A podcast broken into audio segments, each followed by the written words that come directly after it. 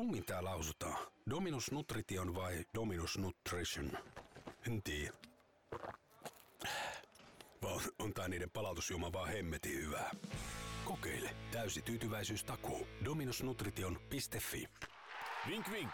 Myös Oulun kärpät käyttävät Dominus Nutritionin palautus- ja nesteytysjuomia. Siis kokeile nyt. Et pety. Joo, kiitoksia kaikille ja ravintola Foxia on tänään.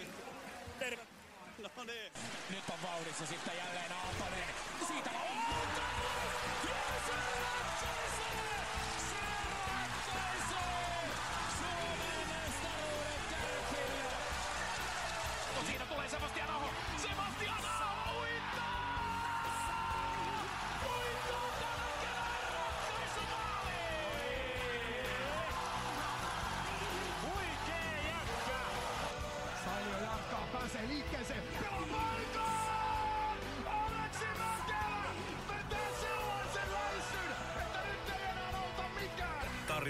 takatolpille antaa osuuskauppa Arina. Mental skill number three. Hyvä ystävä, keskity oleellisesti. Muista 95 50. Petopodin tarjoaa Ranuan tarvikekeskus Oy. Reilua konekauppaa jo yli 30 vuotta. Oulussa, Ranualla, Rovaniemellä, tarvikekeskus Oy.fi. Petopodin studiossa Antti Meriläinen ja Lasse Kukkonen. Petopodin pelikunnosta huolehtii Mehiläinen Oulu. Linjat on yhdistetty ehkä tulevalle golf-ammattilaiselle. Onko näin? Onko siellä Oskar Osalla puhelimen toisessa päässä? Täällä ollaan. Kiitos, kun saa olla mukana. No ensimmäisen kymmenen sekuntiin tämmöinen kohteliaisuus, niin ollaan pitkään tässä sitten mukana. Ja en tiedä, jos tämä Osku menee hyvin sun osalta, niin tehdään sitten toinenkin jakso. Kuulostaa hyvältä. Pakko kysyä, kun tuohon alkujuontoon tuli heti tota, ehkä tuleva golf-ammattilainen, vai onko nykyään jo golf-ammattilaiseksi? Voiko puhutella golf-ammattilaiseksi sua? Ei voi kyllä, että ihan tulee amatöörikolfari, mutta aika tota niin, innokas amatöörikolfari. Mä jostain luin, että tota Oskar Osala haluaisi meteorologiksi, niin pitääkö tämä paikkaansa? No oli se semmoinen ihan ai- aito niinku, öö, mä, mä niinku, lukion ekalla oli, otin sitä varten pitkän matikan ja pitkän fysiikan valitsin ja rupesin niitä lukemaan ja se oli se niinku ihan totinen, totinen niinku juttu siinä, mutta sitten että lätkä rupesi sujumaan sen verran, niin sitten joutui kyllä nöyrtyä niiden pitkän matikan ja fysiikan kanssa ja jäi kyllä se meteorologi hommakin sitten taka-alalle. Miten sä Lasse näkisit tuossa justiinsa kymppiuutisten päätös perään, niin tota, Oskun näköinen kaveri tulisi kertoa, minkälainen keli olisi, niin olisiko siinä aihio meillä? Olisi, olisi kyllä erittäin vakuuttavaa, vakuuttavaa tota, työskentelyä varmasti, mutta tota. Ihmiset aina luulee, että mä halusin TVC meteorologiksi, mutta se ei pidä paikkaansa taas ollenkaan. Mihin sä sitten halusit? Siis ihan vaan niin tutkin niin säätää, eli esimerkiksi vaikka lentokentälle tai missä, missä nyt tarvitaan ää, laivoilla, missä nyt tarvitaan siis meteorologiaa. Mua kiinnosti ihan sää, ei se tv heiluminen, vaikka nyt mä heiluinkin tv mutta No mutta, mutta joka tapauksessa, niin jos sua, jos sua on keli... Mitäkä kaikuu hirveänä? okei, okay, onko nyt parempi? Nyt on parempi. Niin mulla tuli tuossa mieleen tavallaan se, että kun sä nykyäänkin kentällä ajalla oot, niin tuleeko sulla paljon seurattua sitten, että minkälainen keli on huomenna, kun sitten nyttenkin golfaamaan menossa, niin No joo, kyllä, siis siitä se lähti ihan oikeasti, kun mä olin jo silloin golfhullu silloin lapsena ja, ja siellä kentällä ne sääilmiöt alkoi kiinnostaa, että ja, ja mun mielestä kun nyt myöhemminkin lentäjien kanssa pelannut aika paljon, niin kun ne ymmärtää sääilmiöistä aika hyvin, niin se on tosi mielenkiintoista, kun ne osaa niin kuin ennustaa aika hyvinkin niitä juttuja, mitä ne näkee siellä, vaikka itse ei osaa sanoa oikein mitään samoista, samoilla, samoilla faktoilla, mitä niillä on, niin ne pystyy ennustamaan, että jaha, tuolta tulee tuuli tohon suuntaan, että kohta alkaa sataan tai jotakin muuta vastaavaa. No kun Petopodissa tehdään vaikka minkä näköisiä hullutuksia, niin ikinä ei ole kuitenkaan säätä luettu, niin Oskar Osala, ole hyvä luettele, minkälainen keli siellä Etelä-Suomessa tällä hetkellä on, niin saadaan sekin tähän purkkiin. Täällä on kaunis syyspäivä, pouta sää, kuusi astetta, tuulee noin neljä metriä sekunnissa. On se aika hyvä. On hyvin, se tuli sieltä. Vähän semmoinen niin asiantuntija. on siinä aihe ja siinä olisi kyllä. Mutta... Lähdetäänpä sukeltaa vähän, miten herra on päätynyt sinne autoon matkalle kohti golfkenttää, niin ihan sinne alku, alkujuurille, mistä lähti aikoinaan lätkäkipinä missä päin ja minkälaisessa perheestä Oskar Osala on, on kotosi?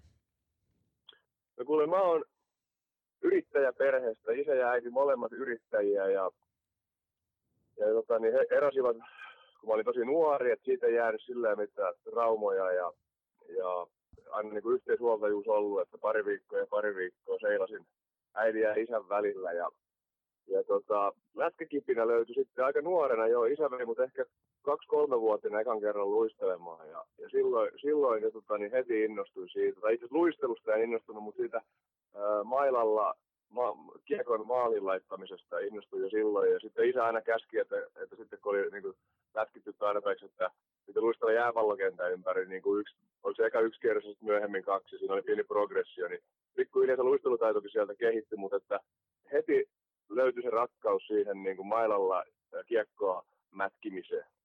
Kuka sulle tavallaan toimi, toimi semmoisena niin kuin esikuvana tuossa kieko, kiekoalussa niin kuin ihan, ihan silloin, kun olit pieni, pieni poika? No kun, ihan kun pienestä asti ja aika myöhäisen, myöhäisen tuohon nuoruuteen asti, niin kyllä nämä sportin edustusjoukkue oli mulle aina ne mun sankarit, että mä silloin ihailin Patrick Westerbackia ja Vesa Myllyahoa ja Mikael Halbeckia ja näitä Vaasan, Vaasan tota niin, johtopelaajia silloin. Ja sitten ei mennyt kyllä kauan, niin yhtäkkiä itse sitten sai kunnian pelata heidän rinnallaan vähän mestistä, niin se oli tosi iso juttu mulle. Se, että Mikko Manneria tässä vaiheessa vielä maininnut, eikö Mampa näytellyt minkäänlaista osaa silloin, kun Osko oli junnu? No joo, kyllä Mampakin oli, itse sitten ehkä jo vähän myöhemmin, niin Mampakin oli tietenkin pelasi siinä edustusjoukkueessa ja pelasi hy- hy- hyvänä sellaisena diesel-sentterinä, raastoja repi ja kyllä se vähän, vähän osa syöttääkin, niin kuin itsekin väittää, ja oli siinä vähän perää. no, mutta ei tullut kuitenkaan niin kuin ensimmäisten nimien joukossa tuossa, kun aloit, aloit niin kuin luettelemaan. Niin. No ei Mampa ehkä ollut niin kuin se mun idoli kyllä, että totta kai, ei mitään ollut häntä vastaan niin kuin pelaajana, mutta ei se ollut se mun niin kuin ykkösidolikaan. Minkälainen tuo Vaasan sportin tavallaan juniorityö tuohon aikaan oli? Siinä kuitenkin, silloin kun sä, sä olit siellä, niin sport pelasi mestistä, niin tavallaan minkälainen se putki siinä oli sitten junnujen ja edustusten välillä? No joo, ei se ollut niin helppoa, että mä kyllä jotenkin yllättävän nopeasti sitten pääsin siitä, että, että aika vähän sitä jatkumoa oli kuitenkin, että kyllä piti pitkään kaikkien ajonnuissa tuntua, että piti, piti tosi koko, koko käydä, että, että häkkipäitä nostettiin tosi vähän siihen aikaan edustukseen. Kim Nabb oli mua ennen häkkipää ja sitten tota, itse pääsin myös häkkipäinen mukaan, mutta muuten se oli aika vaikea kyllä tie ja nykyään se on musta hienoa, kun se alkaa, ei ehkä Vaasassa vielä, mutta ylipäänsä jääkiekossa niin alkaa niin kuin se, että niin kuin luotetaan niihin nuoriin ennemmin kuin vanhoihin. Että nykyään on silleen, että pitää se vanha pelaaja olla selkeästi parempi, että se ottaa sen nuoren paikan, ja ennen oli päinvastoin. Minkälaiset juniorivuodet oli? Oliko, oliko tota, niin sanotusti Vaasan tähti vai minkälainen Junnu Osku oli? No kyllä mä oman ikäluokkani niin hyvin nopeasti niin nousin niin oma ikäluokan niihin par, parhaimmistoon ja, ja sitten oli aina isoin niin, niin, niin ja aika nopea. Tär, joo, nopea olin kyllä aina. Niin, niin, se oli aika helppoa se pelaaminen ja olinkin sitten aika laiska, että, että pärjäsin, pärjäsin sillä nopeudella ja koolla ja hyvällä laukauksella, niin jälkeenpäin ehkä vähän harmittaa, kun mua ei nostettu aikaisemmin vanhempiin pelaamaan, koska ei semmoinen niin kuin, mä en koskaan ole joutunut uralla, paitsi sitten tietenkin ihan niin kuin ammattilaisena, niin joutunut kamppaileen ja niin kuin oppii niitä, niin kuin, mitä pienet pelaajat oppii, semmoisia niin kamppailukovuutta ja mailakovuutta ja, ja mulle oli niin, niin kuin, hirveä ylivoima siitä koosta ja nopeudesta, niin, niin se kyllä niin kuin mä luulen, että se jätti ikuiset arvet siihen mun peliin ja se näkyy ihan aikuisiellä asti, että vaikka olin vahva ja ihan ok kamppailija, niin mun mielestä mä en koskaan ollut siihen mun voimataso ja koko nähden niin kuin huippukamppailija.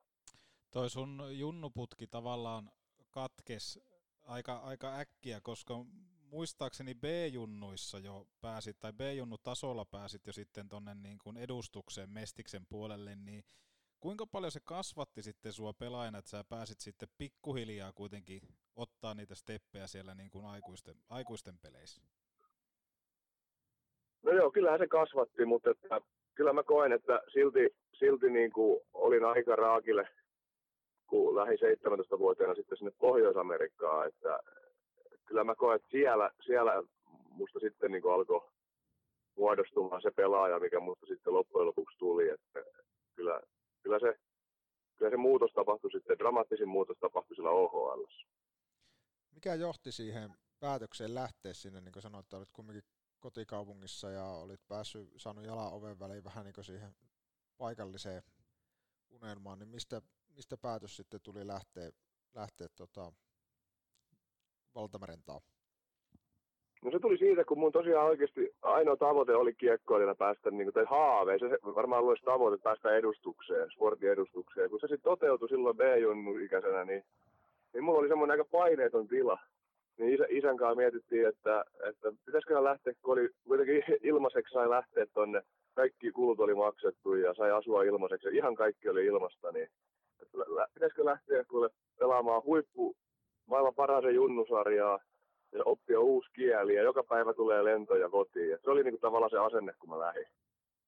Niin kuin, että jos tulee kotiikävä, niin voi lähteä kotiin heti. Ja mulla sattui olla hyvä tota niin, coachi, Greg Gilbert, kolmenkertainen Stanley Cup-voittaja, joka sitten tota, teki musta heti laiturin. Mä olin ollut sentteri siihen asti. Ja, ja mä sitten siellä jotenkin innostuin, kun mä näin niitä NHL, NHL varattuja joukkuekavereita. Niin kuin, ja oli aikaa, mä tein vain etälukio Suomesta niin kuin e-mailin välityksellä.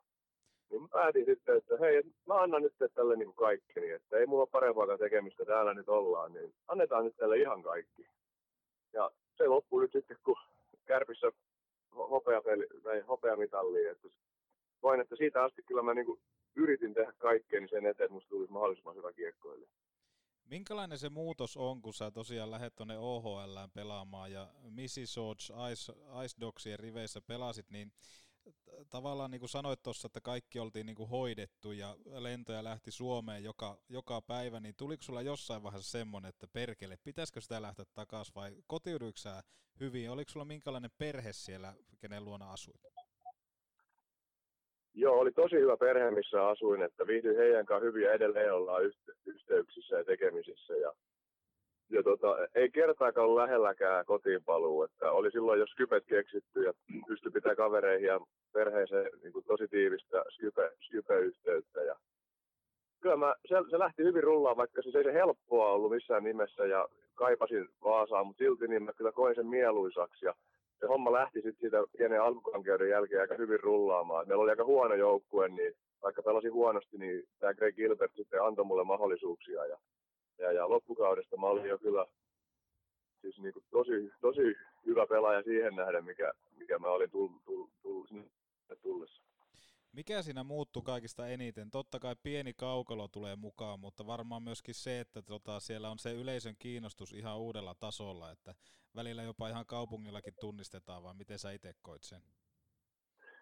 No joo, siis pelissä muuttuu kyllä se, että rupesi niin jalka liikkuu. Tai siis oli, niin nopeus oli mun vahvuus, mutta mä olin siis tosi huonossa niin kestävyyskunnossa sinne. Mä en jaksanut vetää kuin 15 sekuntia kovaa ja mulle vähän naureskeltiinkin aluksi, että kun hapotti niin nopeasti. Ja sitten oli ihan hyvä fysiikakoutsi siinä ja antoi mulle hyvät pyöräohjelmat ja rupesin niitä jauhaa. Ja, ja muutenkin sai voimaa lisää. Ja sitten Gilbertti opetti tosi paljon semmoista, niin kuin, itse sanotaan, niin heitettiin romukoppaan kaikki se, mitä oltiin pelistä opittu Vaasassa. Ja rupesin, olin laituri ja se opetti, että pitää viedä taklaukset loppuun ja pitää pysähtyä maali edessä niin kuin joka vedon jälkeen. Ja, ja pitää oppia tämmöisiä taitoja ja meillä oli sillä rajaton määrä jäätä käytössä ja mä rupesin sitten niin kuin ihan tosissaan harjoittelemaan siellä sitten. Ja, ja musta tuli semmoista kelluvasta löysästä sentteristä, niin tuli semmoinen power forwardi aika nopeasti sitten siellä. Oliko se nimenomaan just niin kuin tämän Gilbertin ansiota vai aika paljon toistoja sai laittaa sisään kuitenkin? Niin, Gilbertti mutta ohjas, ohjas oikeaan suuntaan, mutta kyllähän mä itse sen työn tein, mutta että kyllä ilman kiviä, jos mä Vaasa olisin jäänyt, niin mä väitän ihan rehellisesti uskon, että musta ei olisi koskaan tullut edes liikatasosta pelaajaa. Miten sitten eka kausi, kausi siellä pyyhkästiin, tulit, tulit varmaan kesäksi Suomeen, oliko silloin jo selkeä, että menet takas, takas vielä sinne, sinne vai mietitkö esimerkiksi Vaasaan, houkutteliko sportti silloin sua joukkueeseen tai oliko siellä minkäänlaista epäröintiä? Ei ollut. Se oli päiväselvä juttu, mutta varattiin tosiaan sitten siinä ekan kauden jälkeen. Ja, ja, ja, se oli kyllä selvä juttu, että mä menen takaisin sinne. Ja, ja että musta, mä ajattelin, että musta tulee oikein, että oikein huippukauden sitten seuraavalla kaudella. Niin, että mä tosiaan loppukaudesta vedin niin kuin yli pinna per peli ja oli niin kuin tosi hyvä. Niin se ei vähän ehkä harmittaa näin jälkiviisin. Meillä vaihtui coachia. Sillä eka, kuin ainoa kerta uralla niin kuin koen, että muusta riippumattomista syistä mut jätettiin niin kuin ylivoimasta pois. Ja tiedätkö, mä selkeästi koin ja edelleen koin, mä ansaitsin silloin ylivoimaa. Mutta siellä oli joku poliitti, poliittinen juttu ja mä en koskaan päässyt kolmosketjua korkeammalle, vaikka olin, olin omasta mielestä ja on edelleen niin kuin, olin hyvä, hyvä pelaaja, riittävän hyvä pelaaja silloin siihen. Ja siksi ne tehot jäi silloin niin kuin, about samoihin kuin ekalla kaudella, vaikka olin pelaajana paljon parempi. Mutta, mutta pääsin silti 20 kisoihin. En päässyt suoraan, piti tulla tryoutin kautta 20 kisoihin ja ää, voitin sitten 20 koko MM-kisojen maalikuninkuuden, että oli kiva, että se siellä sitten räjähti niin kuin esiin, se kaikki kova työ palkittiin siellä sitten. Tuliko mieleen kisojen jälkeen niin vaihtaa joukkuetta? Ei käynyt kyllä mielessä. Ei, ei tullut mieleen, että pyytää tradeja niin sanotusti siellä, siellä tota, OHL puolella. Kyllä sitä, no kyllä sitä vähän siis spekuloitiin, mutta että, se oli jotenkin aina se lupas, että kyllä se kohta, kohta sä kyllä pääset. Ja, kyllä se kävi mielessä ja sitä vähän spekuloitiin. Mulla oli niin hyvä olla kuitenkin siinä Mississaagassa ja se, justiin se, mä, mä, mulla oli niin hyvä drive siinä ja kaikki, mä, se perhe oli hyvä ja ei haluttu sitten lähteä sotkeen siitä tuommoisen asian takia, että me ei nähty, että se oli niin tärkeää kuitenkaan siinä isossa kuvassa. Oliko siinä joku tavallaan, kun se valmentaja vaihtuu, niin koiko sä jotain semmoista, että kun sä oot eurooppalainen, että se tavallaan se nokkimisjärjestymys muuttui siinä kohtaa vai onko siihen mitään muuta syytä? Varmaan voi olla joku tämmöinen, vaikka se kaveri oli hirveän semmoinen niin kuin ystävällisen oloinen, niin ehkä sillä oli joku eurooppalaisia kohtaa sitten, mutta, mutta ei ollut siis tosi jännä juttu, koska mä en ollut mitenkään pehmeä. Mä pelasin kovempaa kuin useimmat siinä joukkueessa niin kuin jäällä. Ja se oli, se oli kyllä ihan myst, mulle jäi my, my, niin kuin mystiseksi asiaksi, että miksi mä koskaan päässyt pelaamaan tokalla kaudella.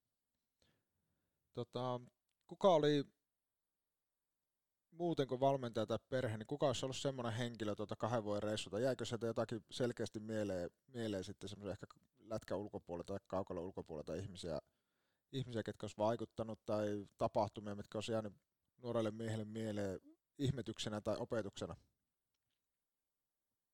No ei nyt ehkä mitään suurempaa, mutta tosiaan niin kuin mä, yksi mun parhaan kaverin joukkueessa, niin niiden niin kuin se kotiperhe, niin heistä tuli mulle tosi rakkaita ja mä oon heidänkin edelleen tekemisissä ak- aika aktiivisesti ja, ja on varmaan menossa tapaamaan heitä ja tulee varmaan jossakin vaiheessa tapaamaan mua tuonne Espanjaan. Että, että oli semmoinen perhe, joka, joka niin kuin oli, oli mulle tosi hyvä kanssa siinä sen oman perheeni lisäksi. Pakko ottaa kiinni tuohon Mississaugain kaupunkina. Luin, että se on Ontarion provinssissa Kanadassa Toronton kaupungin lounaispuolella, niin minkälainen kaupunki oli sitten asustaa, koska mä jotenkin rivien välistä luen, että sä viihdyit tosi hyvin. No se oli siis Toronton esikaupunkialuetta, vähän niin kuin joku Espoo tai Joo. Vantaa Helsingille. Että kyllähän se oli vakeata, kun Toronto oli lähellä, että tuli käytyä Leafsin peliin en koskaan saanut lippuja, mutta sinne ei moni saakkaan lippuja, mutta tuli käytyä katsoa niin Torontossa kaikenlaisia kulttuurijuttuja ja lacrosseja ja koripalloa ja sitten kaikkea tämmöistä musikaaleja. Ja oli, olihan se mahtavaa. Ja niin ja sitten CFL, eli Canadian Football Leaguein Toronto Argonautsin pelejä tuli käytyä katsoa. Ja mulla oli kyllä hyvä olla siellä, että joo, kyllä, kyllä ihan hyvin luit rivien välissä. Toi Washington Capitalsin varaus numerolla 97, niin mä oon kaikilta kysynyt, joten mä kysyn sullekin. Missä sä olit, kun tuo draft käytiin? Mä olin kuule meidän mökillä juhannuksena isän kanssa päiviteltiin legendaarista vanhaa tietokonetta ja katseltiin, kun päivitti sen sivu siinä, että joko tulee ja joko tulee ja sitten 97 kohdalla napsahti. Miten tätä juhlittiin? No ei sitä mitenkään juhlittu. Tietenkin tätäkin halattiin ja vähän hymyiltiin ja naureskeltiin, että ei se mitään sen isompaa ollut. Kyllä mä silloin jo ymmärsin, että, että ei se työ siitä, niin siitä se työ vasta alkaa. Tuommoinen NHL-varaus ja sitten tota kaksi kautta tuolla OHL ennen kuin sitten siirto, siirto tota liikaa, niin pakko ottaa tuohon OHL vielä kiinni, että tavallaan kun tätäkin ohjelmaa kuuntelee paljon junioriurheilijat, niin mitä sä sanoisit heille, jotka miettii jossain vaiheessa ulkomailla pelaamista. Jos tuommoinen mahdollisuus tulee, kannattaa lähteä, mutta mitä muuta on hyvä muistaa siinä, siinä tota jutussa?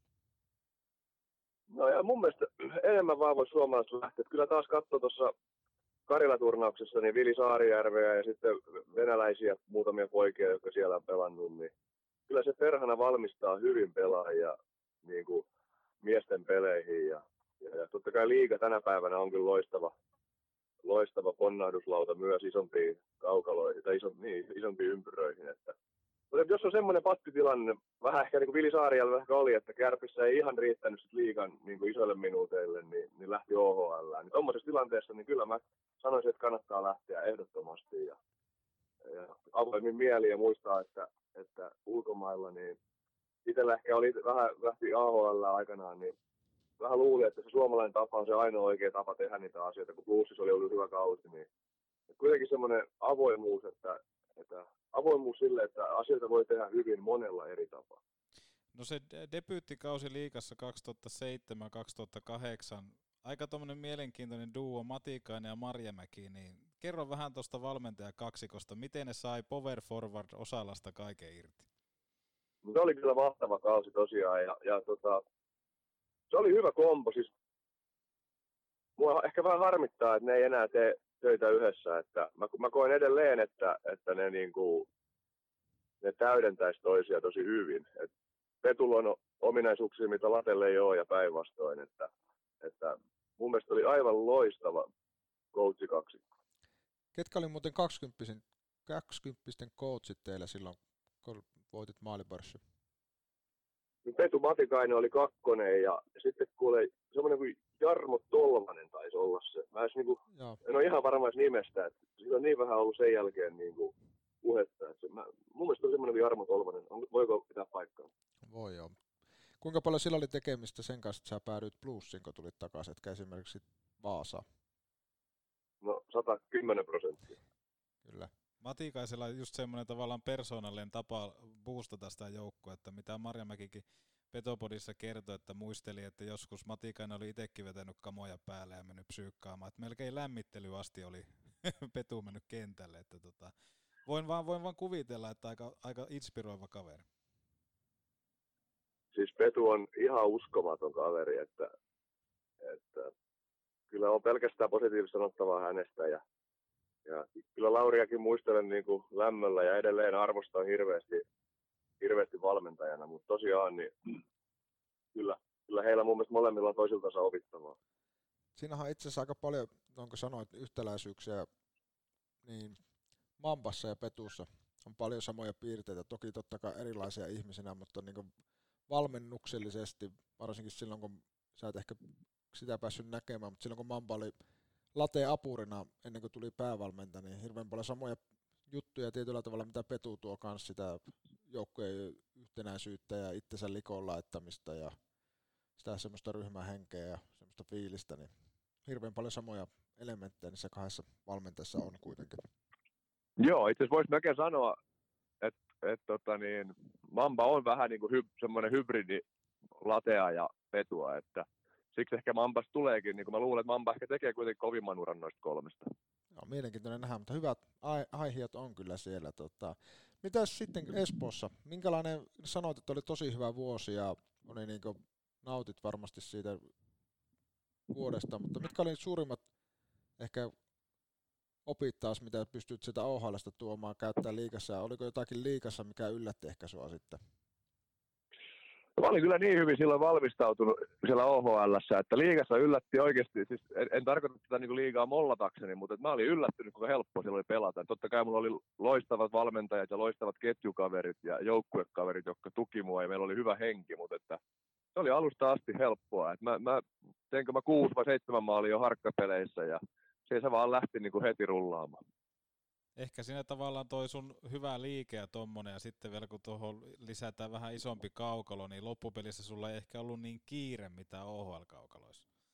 Joo, se voi just olla se, että oli hyvä liike ja oli tottunut siihen pieneen tilaan, niin yhtäkkiä niin kuin sille mun keskinkertaiselle taitotasolle löytyi enemmän tilaa ja aikaa, että, että mun taito, se, se taito, mitä mulla oli, niin pääsi enemmän niin kuin esiin sitten. Mä katsoin tuossa vähän tota kun sanoit, että se oli, se oli hyvä kausi, niin sitä se todella oli. Ää, finaaleihin asti menitte, Kärpiltä tuli takkiin, mutta tota, henkilökohtaisella tasolla niin SM-liigakauden tulokas, pistepörssin voitto tulokkaissa, sivuusit tulokkaiden piste- ja maaliennätystä pudotuspeleissä, niin tuo on varmaan aika niin kuin herkullinen jotenkin asetelma siihen, että kun sulla starttaa sitten se matka sinne NHLn puolelle, niin miten sä itse koit, että sä olit jo hyvä pelaaja, mutta ehkä sä taas kasvoit, kasvoit taas pari pykälää ton kauden aikana? No joo, kyllä mä kasvoin ja, ja, ja lähinkin sinne KHL sitten aika valmiina kyllä, että, että mä olin AHLnkin mentässä mä olin tosi, tosi hyvä aluksi, että mä sielläkin tein varmaan eka 20 peliä joku 15 maalia, joihin AHL maalipörssiä ja olin valmis, mutta sitten kävi aika klassinen jotenkin, että kun päästetään tavallaan nuori poika niin kuin omilleen, että kuitenkin SM-liigassa ja OHL se holhotaan enemmän, niin kyllä sitten tuli elämänhallinta ja, ja tre, treeni, treenimetodit ja niin kuin yritystä oli aina, mutta että niin kuin lähti vähän niin kuin vahingossa lapas, lapasesta se homma niin kuin laukalle, joka sitten sai mun pelin romahtamaan ja mun, mun hyvinvoinnin romahtamaan. Ja, ja mä, olin, mä olin aika tota, niin, surkea, surkea ihmiskappale sitten siellä pari, pari, pari vuotta sen jälkeen, että meni aika huonosti. Joo, se on mielenkiintoinen, niin kuin sanoit, että vaikka siihenkin mennessä olit ollut jo niin Pohjois-Amerikassa junnusarjoissa ja sitten niin liigassakin ja niin, niin sanotusti omillaan kiertänyt jo maailmaa ja nähnyt, nähnytkin aika paljon, mutta kuitenkin se ympäristö on, on niin kuitenkin holhovampi ja semmoinen kontrolloivampi ja sitten kun mennään tuohon NHL AHL-maailmaan, niin se on aika vahvasti, sä vastaat itsestäsi niin hyvässä kuin pahassa, niin tuohan, niin kuin tiedetään, tuohan on aika yleinenkin, mitä siellä tapahtuu, tapahtuu sitten, että, ja sen jälkeen, niin kuin sanoit, niin sitten lopputulemana on huonosti voiva, voiva ihminen ja urheilija, niin onko mitään, mikä tulisi mieleen, mikä siinä voisi ehkä jälkeenpäin niin olisi voinut auttaa tai olisiko pitänyt tehdä jotakin toisin vai, vai oliko se vaan ajan kysymys, se täytyy vaan käydä läpi ja sitä kautta oppia? Niin, hyvä kysymys. Ja kyllä mä sitä pohtinut paljon, että, että kyllä se vaikeaa on ton ikäisenä, niin kuin, niin kuin olisi pitänyt etsiä niin kuin parempi tiimi ympärille niin kuin vaikka Suomeen tai vaikka, niin, vaikka Suomeen tai miksei Jenkeissäkin, mutta että joku, että olisi sitä oikeaa asiantuntijuutta ollut ympärillä justi treeni- ja ravintoasioissa ja, ja miksei muussa elämänhallinta-asioissa, mutta, mutta se on vaikeaa nuoret. Kyllä se on vähän niin kuin säkästä kiinni, että joku, joka tulee Rautala, jolla on Rautala vaikka, tai Hannu Rautala, ketä mä pidän fysiik- Suomen niin fysiikkakoutsista varmaan lätkäpiireissä parhaana, niin kun tulee semmoinen siellä puhelimen päässä, niin se on ihan säkästä voi olla kiinni jollekin, joku on ajautunut kaverin myötä sille ja sitten yhtäkkiä se fysiikkapuoli onkin kunnossa koko ajan. Ja, ja, ja, mutta et, onhan se nuoren pelaajan niin vaikea löytää, kriittisesti kahlata läpi, että kuka on hyvä fysiikkakoutsi ja että se on niin helppo uskoa kaikkia höpöhöpöä noin nuorena. Ja itse lähdin siihen, että kaikki mikä kuulosti hienolta ja seksikkäältä, niin sitten lähti semmoisiin treenihommiin ja ravintohommiin mukaan ja pieleenhän se meni. Joo, ja sekin on sillä mielenkiintoinen, niin kuin sanon, itsekin olet kumminkin siinä vaiheessa pelannut ja ollut niin liikassakin ja niin kuin, tietyllä tavalla niin sanotusti hyvissä reeniympäristöissä, mutta sitten se on kuitenkin ihan eri asia lähteä hallittemaan sitä koko pakettia. Ja mä tunnistan kyllä hyvin paljon itteeni samanlaisista ensimmäisestä Pohjois-Amerikan reissusta eli sitä ajasta, että, että sitten tavallaan lähtee tekemään vähän tota, vähän aikaa tuota ja vähän toista sitten seuraavaksi ja vähän niin kuin aina kaikkea, mikä on niin sanotusti pinnalla, niin uskoo sitten, että tämä on se viisasten kivi. Just niin. Ei voi, voi muuta kuin allekirjoittaa 100 prosenttia, mitä äsken sanoit. Mitä, mulla nousi mieleen tuossa, kun sanoit, että seksikkäitä lajeja, mitä, mitä kaikkea sä sitten treenasit siellä? No mulla lähti sitten siihen, että just oli bluesissa tehty niin kuin hyviä perusasiaa. Niin, kuin, niin Esa Puolakka muuten oli, tuli bluesissa mukaan pikaluisteluvalmentaja ja hän, hän oli se, joka niin kuin, aiheutti sen niin kuin, seuraavan stepin luistelussa äh, oli Esa Puolakka.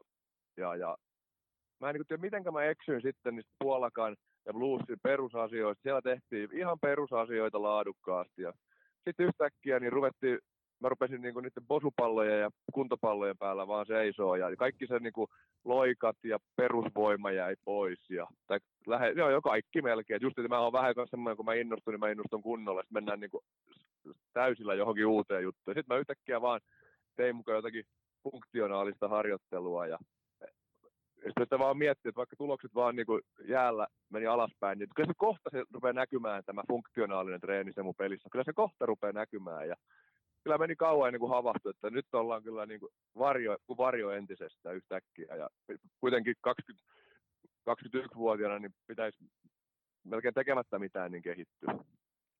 Tuossa just mietin tavallaan sitä, että kun puhuit tuohon niin junnuputkeen sitä, että et tavallaan missään vaiheessa päässyt kunnolla mittaamaan itteen, niin ehkä tuossa just kävi tavallaan semmoinen päätepysäkkikin, että sä olit pärjännyt sillä koolla, ja sitten kun sulla alkoi tosiaan tulosta tulemaan, niin ehkä sä jotenkin tavallaan unohit sen niin kuin jokapäiväisen fokuksen siitä asiasta.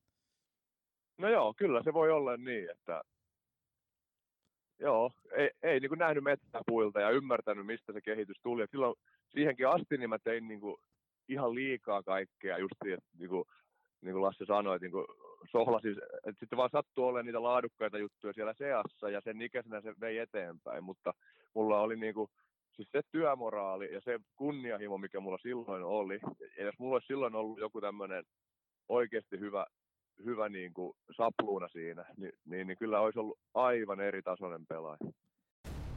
Petopodi, puolen Suomen podcast, hei. Varaosat sekä lisävarusteet kelkkoihin ja mönkijöihin. Tarvikekeskus Oy.fi. Erotu joukosta herättämällä huomiota. Lapin myyntiukolta apua ulkomainontaan. Lapin myyntiukko.fi. Jääkiekko on hyvä harrastus. Joillekin jopa ammatti. Muutama leiko saattaa tippua matkalle, mutta se ei haittaa. Ammas Mehiläinen hoitaa fuun kuntoon. Mehiläinen. Aina lähelläsi. Sekin on mielenkiintoinen. Sehän sijoittuu myös, jos ajallisesti ajatellaan, niin samoihin aikoihin ikävä kyllä, kun rehellisesti meidän Suomi-lätkässä niin eksyttiin niin tuon fysiikkahomman kanssa, niin, niin myös niin joukku, että seurat eksy siihen, että ruvettiin tekemään kaikkea niin hifistelyä ja unohdettiin just niin kuin sanoit, että mitä esimerkiksi plussia teette hyvin niin sitä perustyötä. Mä muistan Kärpissä se sama me tehtiin silloin 2000-luvun puolivälissä. Se perusreeni oli niin sanotusti ihan perusreeniä. Ei, ei mitään tiekko taikatemppuja tai muuta, mutta tehtiin sitä laadukkaasti. Sitten se vähän unohtui, koko Suomi lätkässäkin tietyllä tuli, tuli semmoinen fiilis, että nyt tarvii niin tehdä, tehdä just niin eka ne kaikki muut ja sitten se jos jää aikaa ja energiaa, niin tehdään sitä perus, perusarkea niin sanotusti. Kyllä. Ja onneksi siitä nyt on vähän mun mielestä tultu niin takaisinpäin siinä, siinä mielessä, että hoksataan, että sitä perustyötä ei korvaa, korvaa mikään ja semmoista niin perusjämäkkyyttä ja voimakkuutta. Ei Kyllä, siis niin kuin nyt, nythän Suomen kiekko on niin kuin varmaan maailman paras esimerkki. Nythän me, nythän me johdetaan, nythän me luistellaan paremmin kuin kukaan. Ja silloin, kun mentiin 20 kisoihin, niin me oltiin aina niin kuin aivan Kanadan ja Jenkkien ja Ruotsin jaloissa. Kyllä. Joo, ja ihan perusasiassa, eli luistelussa, niin kuin liikkumisessa. Kyllä. Sä pääsit myöskin tuossa Washington Capitalsin organisaatiossa kokeilee NHL parin ottelun verran. Organisaatio oli vähän siinä vaiheessa, että Ovechkinit ja Beckströmit oli tullut jäädäkseen NHL ja heitä katso päältä tämmöinen punainen pullukka kuin Bruce Boudreau, niin tota, minkälaista se oli sitten tehdä tavallaan se NHL-debyytti?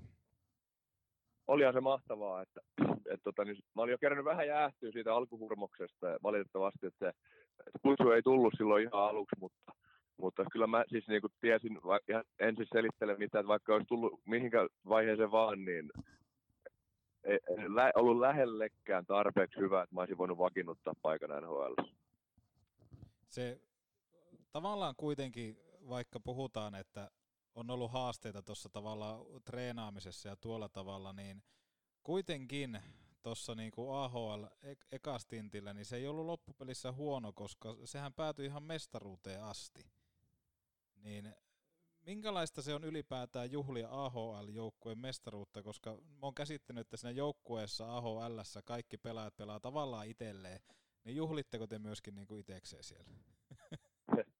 No kyllä meillä oli vahvoja kuppikuntia siinä Hörsin joukkueessa silloin, mutta mulla oli kyllä niin kuin tosi, tosi kiva, kiva oma kuppikunta. Siinä oli Lepistö Sami ja Staffan Kruunvall. Ja sitten oli muutamia muita kanukkeja ja jenkkejä siinä. Että kyllä meillä oli oma kiva porukka ja kyllähän se hyvältä tuntui, mutta mun voin ihan rehellisesti sanoa, että mä olin silloin niin loppuun ajettu ja jossakin burnout ja masennuksen partaalla, ja ylipainoinenkin, nyt kun mä katson näitä kuvia, niin mä, mulla nousi ihan sikana paino, kun mä aika tippui ja mä söin kuin, kuin hevonen silti siellä kaikenlaista. Ja, ja, ja mä, mä tota, niin, se meni vähän se mestaruuskin siinä niin kuin ohi jotenkin, kun oli vaan niin, niin huonovointinen ihminen. Oliko sulla mitään tavallaan semmoista mietintää, että olisitko sä ottanut jotain tämmöistä niin kuin henkistä valmennusta jostain suunnalta, vai oliko sä just tavallaan niin nuori, että sä olit vaan ajatellut, että tämä menee ohi jossain vaiheessa? Joo, siis en mä silloin tajunnut, että mä, niin kuin, että mä olin huonovointinen. jälkeenpäin mä vasta tajusin, kun mä niin kuin tervehdyin tavallaan. Niin silloin mä tajusin, kuinka huonovointinen mä olin. Ehkä sä olit kaivannut tämmöistä Kukkolasse Oy henkistä valmentajaa siihen viereen. No kyllä, siis ihan todellakin. Mutta ihan oikeasti siis. Joo. Se olisi ollut aivan kulla arvosta, mutta kun ei, ei, ei silloin ole ollut semmoista. Ja en tiedä, olisinko osannut etsiä Kukkolassa jo, jos semmoinen olisi ollut. Niin ja sitten tavallaan tuokin aika on nimenomaan se, että kun miehet ei itke tyyppisesti. No joo, kai se oli vähän tätä joo.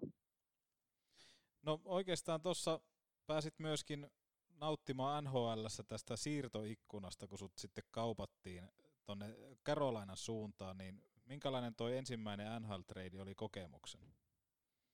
Se oli aika jännä, koska mä olin siis pyytänyt tradeia, koska tosiaan voin niin huonosti siellä hörsissä silloin. Ja, ja, ja sitten trade deadline meni umpeen ja mä koko päivän katsoin sitä trade, mitä nyt jännitin sitä trade deadlinea siinä. Ja sitten meni deadline umpeen ja pani ja TV kiinni ja sitten mun kämppiksen TV oli vielä auki, niin joku vartti sen jälkeen tuli, että jaa, ja vielä yksi trade meni läpi, kun siellä on joku semmoinen, mä en osaa selittää mikä se systeemi on, mutta että vielä muutama minuutti se deadline jälkeen ne vielä niin kuin menee prosessoi niitä. Joku varti yli sitten niin tuli, että osalla, osalla meni Karolaina, onko se Potieri ja Potieri tuli, kun osalla ja Potieri meni Karolaina ja to, toiseen suuntaan liikkui semmoinen aika hyvä raitin pakki, mä en muista mikä sen kaverin nimi oli, mutta että ihan hyvä NR-pelaaja. Herättikö tuo trade tavallaan jotain sitten siinä niin kuin intohimossa urheiluun tai jotain muuta? No oli jotenkin shokki kuitenkin, kun piti nuorena lähteä yhtäkkiä uudessa maassa niin kuin, muuttaa jonnekin. Ja näin, että oli, mutta sekin meni vähän niin kuin jotenkin siinä sumussa, kun oli niin sumussa koko ihminen, että, että se, siinä vaan autopilotilla mentiin ja tehtiin, ja siellä mä sain mahtavan mahdollisuuden, ja mulla oli aivan loistavat valmentajat sielläkin, ja mua käy niin sääliksi, että mä, jos mä olisin silloin ollut myös vähän niin kuin ter, terveempi yksilö, niin olisi ollut niin paljon opittavaa, ja kyllä mä opinkin. Siis valmentaja oli Jordi Kinnear, ja sitten tämmöinen kuin Jeff Daniels, joka nyt on tuon äh, Sepe Ahon kakkosvalmentaja. Ja, ja ne oli niin huippu kaksikko ja, ja, ja ne opetti niin paljon ja opin, opin paljon, mutta että silloinkin harmittaa jälkeenpäin, kun ei voinut tavallaan antaa heille takaisin ja, ja niin kuin omaksua enemmän sitä juttua, kun siellä oli kyllä mahtava meininki. Ja mentiin siellä, sielläkin pitkälle molempina vuosina playereissa. Toi on kyllä niin kuin jotenkin mykistävää kuulla tavallaan toi, että sitten siinä on ollut just tommonen hetki, että ei ole päässyt tavallaan nauttimaan. Onko se ollut näihin yhteydessä sitten myöhemmin näihin valmentajiin? mun mielestä mä itse lähetin heille, koska mä oon ihan varma, että ne ei niinku musta ajattele mitenkään erityisen positiivisesti, ei varmaan negatiivisesti, koska kyllä mä niinku tsemppasin ja tein sen oman, oman ruutuni siinä, mutta, mutta kyllä mä mun mielestä kerran lähetin niille ja kiitin vaan niistä vuosista ja että, että ne, oli, ne oli mulle tärkeitä vuosia. Hyvin se ainakin lähti tuolla 16 peliä Albanissa ja 10 kertaa verkko heilähti, että teho, tehokkaana ainakin on ollut. No joo, kyllähän, joo, mä, aina niitä maaleja mä oon kuitenkin tehnyt, että se on ollut varmaan se mun yksi, mikä mut on erottanut niin kuin monesta kilpailijasta, vaan niin kuin viidellä viittä vastaan, mulla hyvä, hyvä puti oli silloin ja oli varmaan loppu asti, niin tein aina niitä 5-5 maaleja kans niin kuin vähän yllättävästi, niin se oli niin kuin semmoinen, mikä varmaan piti mut pinnalla sitten. Tuon AHL-matkan ja NHL-matkan jälkeen sitten oli tavallaan aika kokeilla siipiä, ja jos puhuttiin siitä, että oli tavallaan niin kuin fyysisesti huonossa tai henkisesti huonossa kunnossa, niin aika jännä ratkaisu kuitenkin lähteä tuonne Venäjän maalle, niin mistä tämä siirto tänne Nefthimikkiin sai niin kuin alkunsa? Kauan sitä mietittiin ja puntaroitiin? No ei, kyllä mä tein jo siinä playoffien aikana sen diilin AHLssä, AHL playoffien aikana. Että se tuli, tuli, se mahdollisuus ja, ja, ja kyllä maisemavaihdos oli niin kuin, sen, sen verran mä rupesin tajuamaan, että tässä maisemavaihdos nyt on tarpeen. Ja, ja tota, joo, onneksi, onneksi lähin Venäjälle. Siitä alkoi sitten mun, niin kuin tämä, mun elämän paras, paras jakso, joka on edelleen käynnissä. Pakko tähän kysyä, että kuinka iso shokki oli, kun päädyit Neftehimikin kaupunkiin eka kerran? Kuinka paljon tiesit, mihin meet ja kuinka paljon niin positiivisesti yllätti, kun pääsit perille? no kyllä mä olin mun mielestä aika pahimpaan varautunut, niin, niin ei se ollut sit ehkä, no ehkä se oli jonkin sortin shokki, mutta ei, ei muistaakseni ollut mikään ihan älytön, kyllä, kyllä mut oli briefattu aika hyvin. Oliko, eikö ollutkin silloin eka kautena sulla niin kuuluisa venäläinen valmentaja Krikunovi siellä coachina, eikö ollutkaan? Ei ollut itse asiassa. Mulla oli semmoinen kuin Smirnov, joka nyt on ollut Kasanis kakkoskoutsi pitkään, joka sai sitten nopeasti lähteä siitä. Krikunovi oli ollut kautta ennen ja sitten tuli sitten pari kautta myöhemmin. Okei. Okay. Minkälainen se tavallaan treenikulttuuri, sä olit kokeillut niitä tavallaan pallon päällä seisomisia, niin minkälaista se oli sitten Venäjällä? Sieltä hurjaa tarinoita kuulee, että siellä tota vetää ihan pensa loppuun niin sanotusti. Joo, kyllä se oli hurjaa, että kyllä mä olin aika, aika kuule. oli aika shokki, kyllä joutui siellä Venäjän treeninkämppiin silloin, kun oli tosiaan niin surkea kuntoinen, että, että ei sitä mitään tullut kyllä, ja se harkkakausi meni surkeasti, ja olin, minä ja Ville Nieminen molemmat oltiin potkuuhan alla, kummallakaan ei putki kulkenut, ja, ja tota, sitten kävi onneksi sillä että mä loukkaannuin varmaan just viimeisillä sekunnilla niin kuin sen fudua ja loukkaanutta pelaajahan ei voi potkia pois. Ja sitten mä niin kuin tajusin sen loukkaantumisen aikana niin kuin jotenkin, että nyt, nyt pitää niin kuin palata perusasioiden pariin. Ja mä olin ehkä ju, niin crossfit jo, rupesi just nostamaan päätä, niin jotenkin niin kuin crossfitin inspiroimana mä tartuin taas levytankoon kiinni, että pitäisikö tässä nyt koittaa vaikka tätä taas, että, että, että josko se nyt auttaisi. Ja, ja tota, sitten tota, sen loukkaantumisen jälkeen, sitten vaihtui vielä coachi sen loukkaantumisen aikana, ja se, se uusi coach sitten päätti heittää mut yhtäkkiä kakkosketjuun, niin kuin, ja sitten mä yhtäkkiä olin saanut ihan selkeästi taas, niin kuin, niin kuin kaikki me tiedetään, että jos sä joskus olet ollut vahva ja räjähtävä, niin se tulee tosi nopeasti kyllä takas. Niin, niin kuin tuli aivan uskomaton pieni boosti noihin öö, luisteluun siinä. Ja sitten sit, tota, niin tein heti ekassa pelissä se uuden coachin alla, niin Dynamo Moskovaa vastaan vieressä voittomaali, hienon maaliin. Ja, ja tota, siitä kuule tein, teinkö mä 10-11 maalia loppukauteen ja tein kahden vuoden jatkodiin. Pakko kysyä tuosta, kun tuli tuo Niemisen Ville, että sattuko, että tuli vaan mieleen, että onkohan Villellä ollut mitään vaikutusta. Villehän tunnetusti on aina ollut kova touhama niin perusvoiman kanssa, perusliikkeiden niin kanssa, että ihmettelen, jos Ville ei kyseenalaistanut sun pallon päällä seisomisia ja tarjonnut rinnalle vetoa siihen tilalle, tilalle tota, että itsekin joskus Villen kanssa samassa joukkueessa olla, niin hän kyllä on niin siinä mielessä positiivisesti vanhan liiton miestä. Ainakin silloin oli, kun me pelattiin yhtään. En tiedä, seisoko Villekin pallon päällä sitten Neftehimikissä.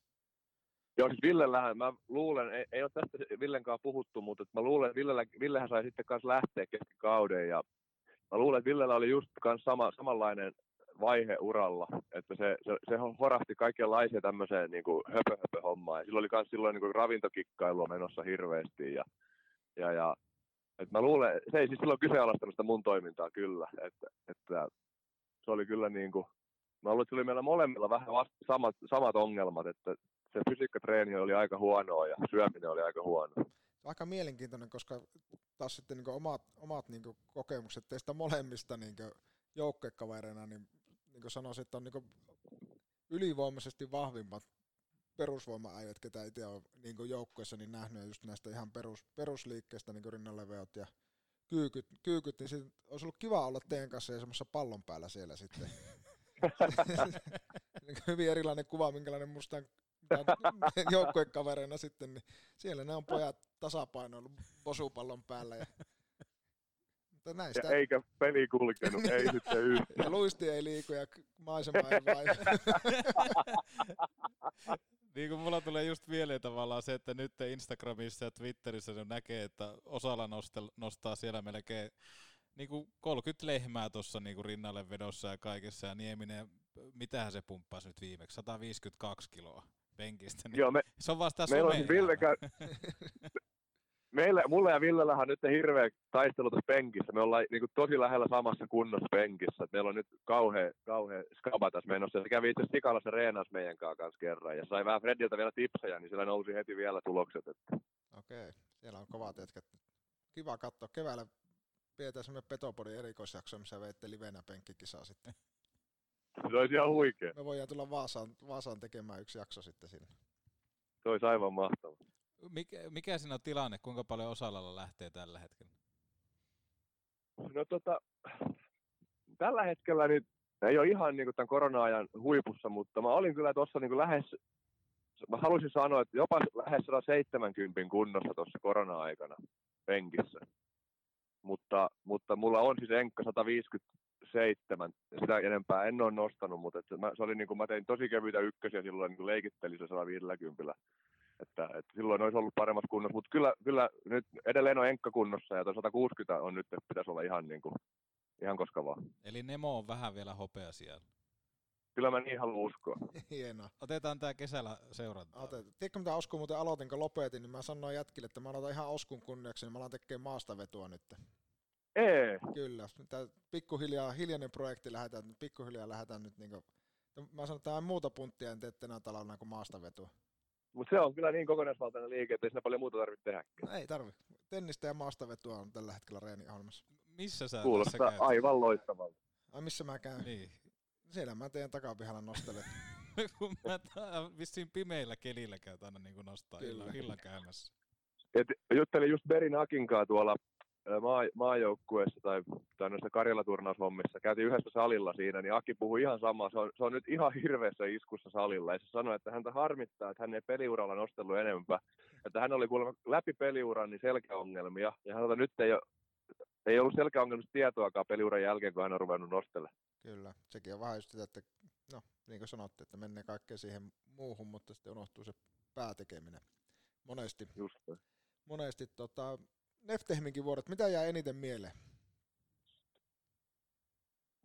No olihan se semmoista, tiedätkö, hu- huikeata aikaa, että tosiaan niin oli aika kova se vastareaktio, kun olet ollut pari-kolme vuotta tosi huonovointinen, sitten yhtäkkiä alkaa tiedätkö, olla niin kuin vähän voimaa, alkaa olla vähän energiaa taas, niin kuin, että on vähän ruvennut syömään enemmän ja, ja hiilihydraattiakin uskalsi syömään taas ja, ja, ja sitten tota, niin alkoi peli kulkea ja alkoi niin kuin, palkkaa tulla ja oli se aika semmoisia rajuja, rajuja niin kuin, hyvinvoinnin vuosia niin kuin, ja se tosiaan tuntui niin uskomattomalta, kun oli voinut niin huonosti ja kun yhtäkkiä heräs, heräs hymy kasvoilla. Ja sitten muuten pitää sanoa, että yksi sellainen kirja, luin yhden sellaisen kirjan, joka jollakin tavalla kans, äh, havainnutti sitten siellä Nisnekamskin aikoina, niin semmoinen kuin Voima, sen kirjan nimi, niin se niin kuin jollakin tavalla vielä lisäsi siihen koko hommaa. Ja mä, mä olin kyllä sitten, se oli, se oli, siitä on jäänyt kyllä niistä ajoista niin kuin hirveän positiiviset ja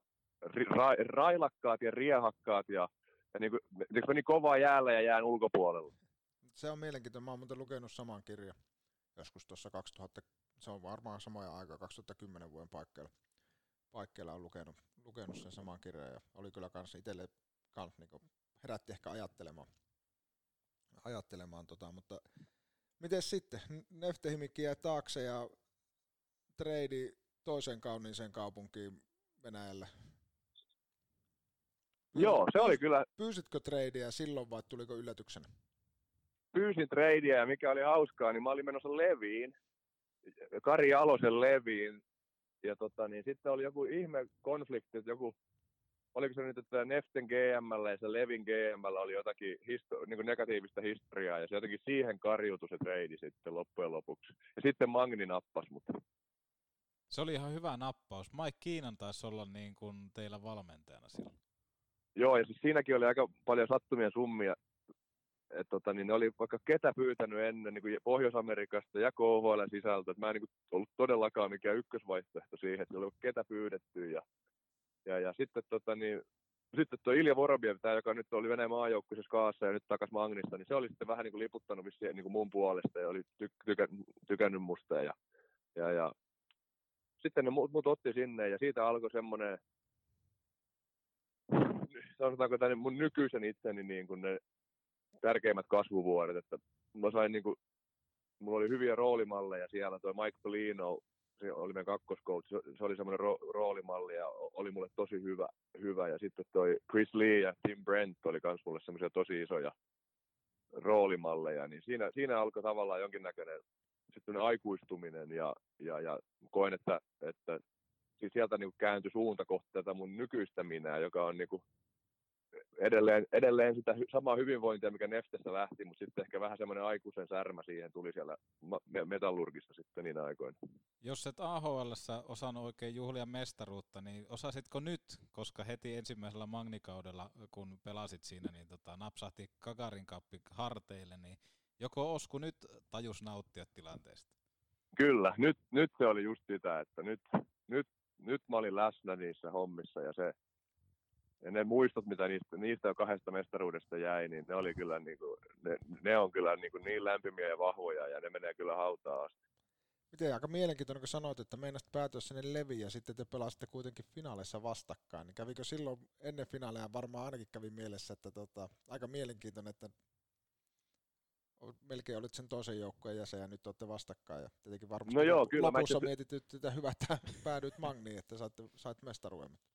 Kyllä joo, että tosiaan niin mä, mä soitin tota, niin, Miksa päälle silloin, kun, kun se trade oli tapahtumassa ja oli innoissa, kun me oltiin maajoukkueen kautta sitten tunnettiin ja, ja näin. Ja sitten, sitten tota, niin soitettiin ennen finaaleja vielä, niin kuin, että, että on aika hurjaa, että vielä muutama kuukausi sitten meistä piti tulla joukkuekavereita ja nyt me pelataan finaaleissa vastakkain, mutta oltiin silleen, että molemmat oli jotenkin tosi hyviä, että, me ol, niin kuin, että ollaan iloisia toi, sen puolesta, ketä voittaa, niin, tai niin kuin, että jos, jos te voitatte, niin on tosi iloinen sun puolesta, ja jotenkin tosi semmoinen lämminhenkinen keskustelu, ja sitten Game 7 se kääntyi meille, ja Miksa, Miksa oli kyllä niin kuin, hien, kyllä se niin hienosti käsitteli sen tappion, ja osasi olla iloinen mun puolesta sitten, ja kyllä Miksa on hieno ihminen, ja jäi kyllä siitä, siitä kokemuksesta niin lämpimät, lämpimät muistot myös.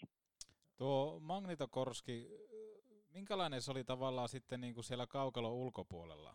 Miten sä siellä sitten otit, otit tavallaan haltuun paikkaa?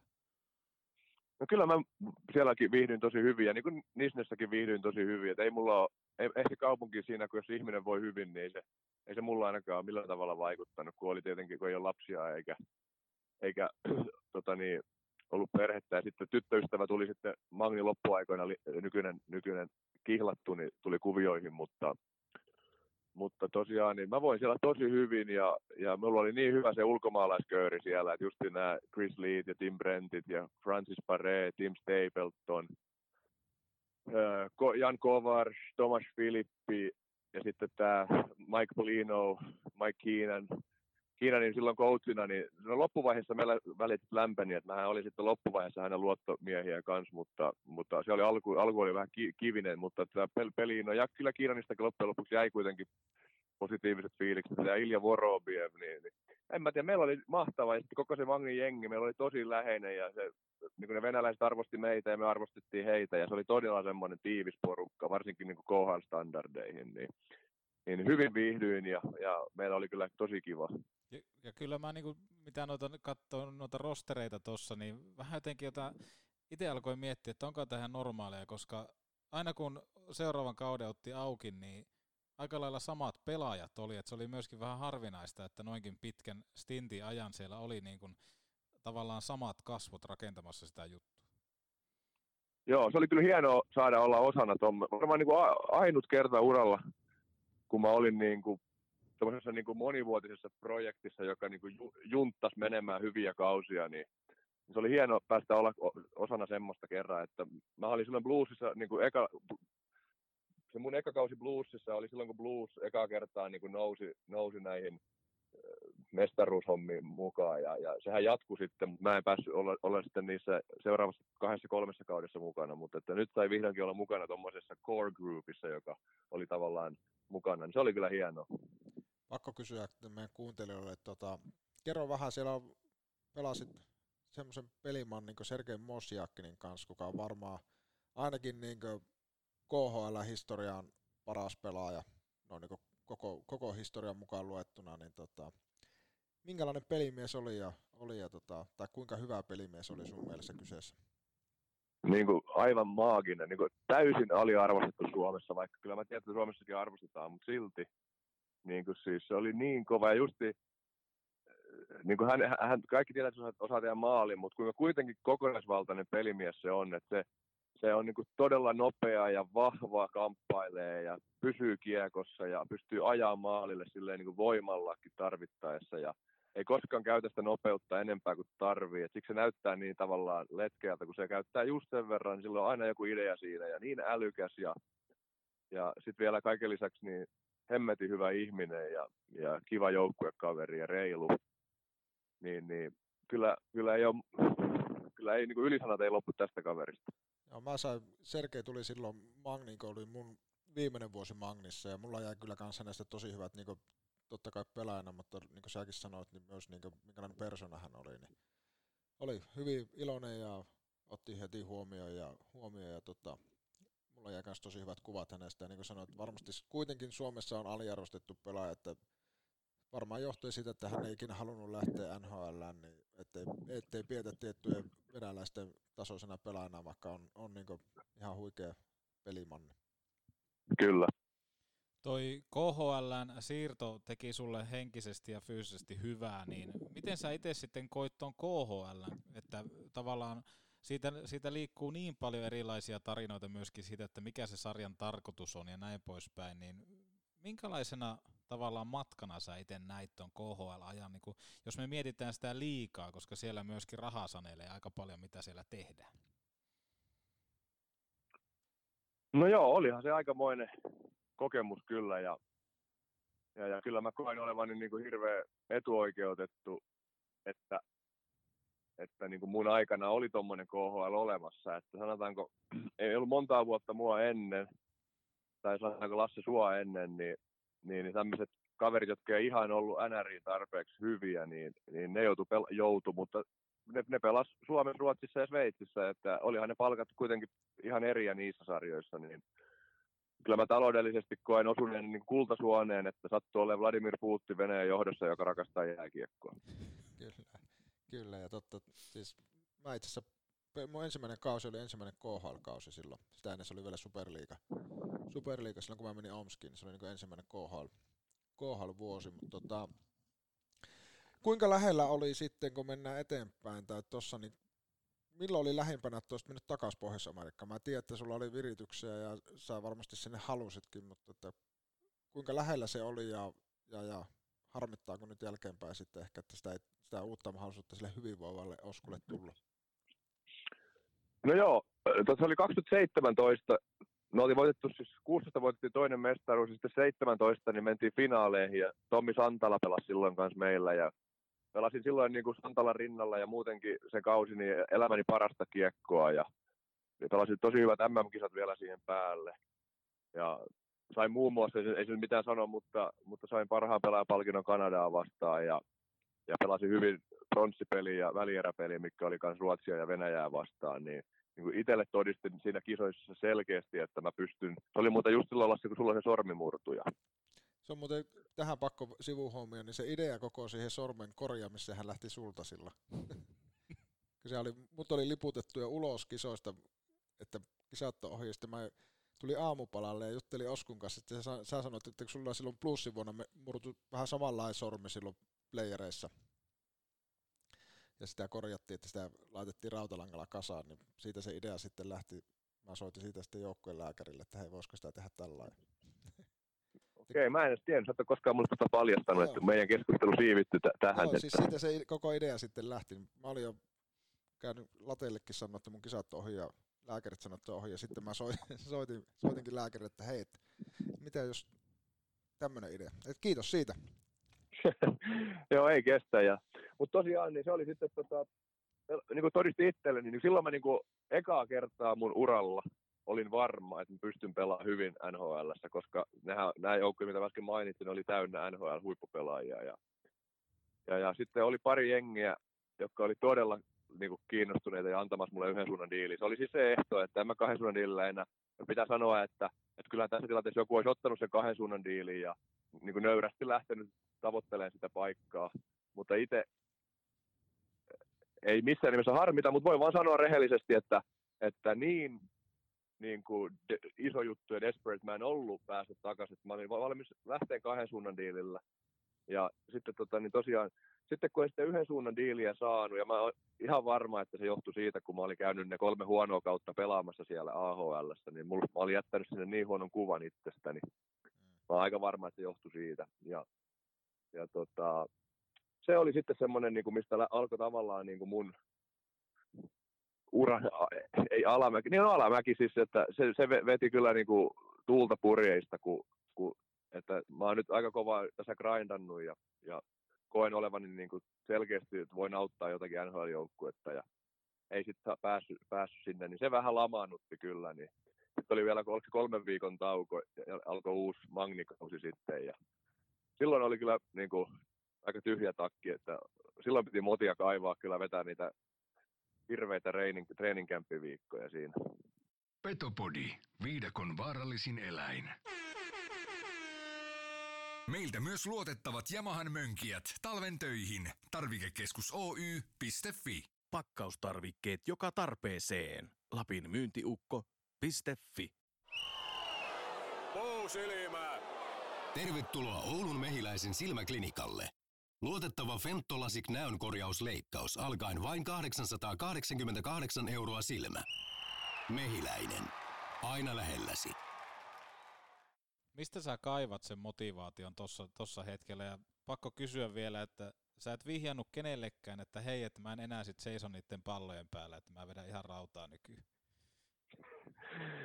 Joo, no ei ne multa kato soittanut ja kysynyt valitettavasti sitä, että ne skautit soittelee vissiin vähän muille ihmisille. Ja, ja tota, joo, ei, ei valitettavasti sit riittänyt. Ja tosiaan niin olisin mä voinut kahdella niille lähteä sinne todistaa, että mä oon vähän muuttunut mies niistä ajoista, mutta ei, ei ollut niin paljon kunnianhimoa kuitenkaan sitten. Ja tosiaan Magnistakin tuommoisen huippukauden jälkeen niin oli aika, aika life changing niin diili tarjolla, niin totta kai sekin vaikutti siinä. Ja, ja tota, mutta joo, mihinkäs me jäätiin?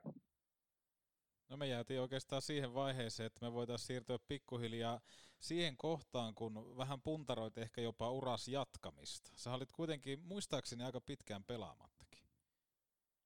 Joo, et, joo tosiaan se oli sitten kausi, joka, jonka aikana ja mä niin kuin hyvissä ajoin tajusin jo, että tämän kauden jälkeen pitää ottaa kyllä jonkinnäköinen niin kuin etä, erääntyminen, erääntyminen, etääntyminen jääkiekosta. Että oli niin, kuin niin täynnä jääkiekkoa jotenkin, se maistui niin puulle. Ja sitten vielä ne olympialaiset, kun pääsi niihin mukaan, niin se vaan lisäsi sitä, että kun oli, se oli kuitenkin iso haave ollut päästä, päästä olympialaisiin mukaan, niin sitten niin kuin kauan jo 14 olympialaista oli aikanaan jo haave ja sitten 18 se tärppäsi, niin se vielä lisäsi sitä tyhjyyden tunnetta, kun se, sekin unelma täyttyi, niin, niin sitten sit piti, pidin kahdeksan kuukautta taukoa ennen kuin tuli Oulu.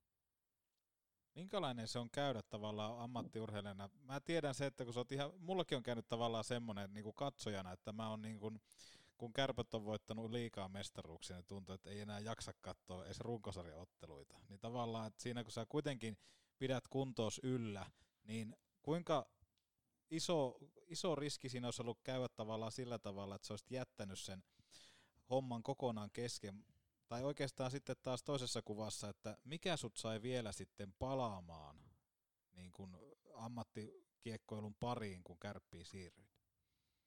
No kyllä se oli se, kun mä epäilin ihan silloin, että, että vaikka jos on ihan rehellinen on, niin semmoinen hirveä himo pelata ei palannut.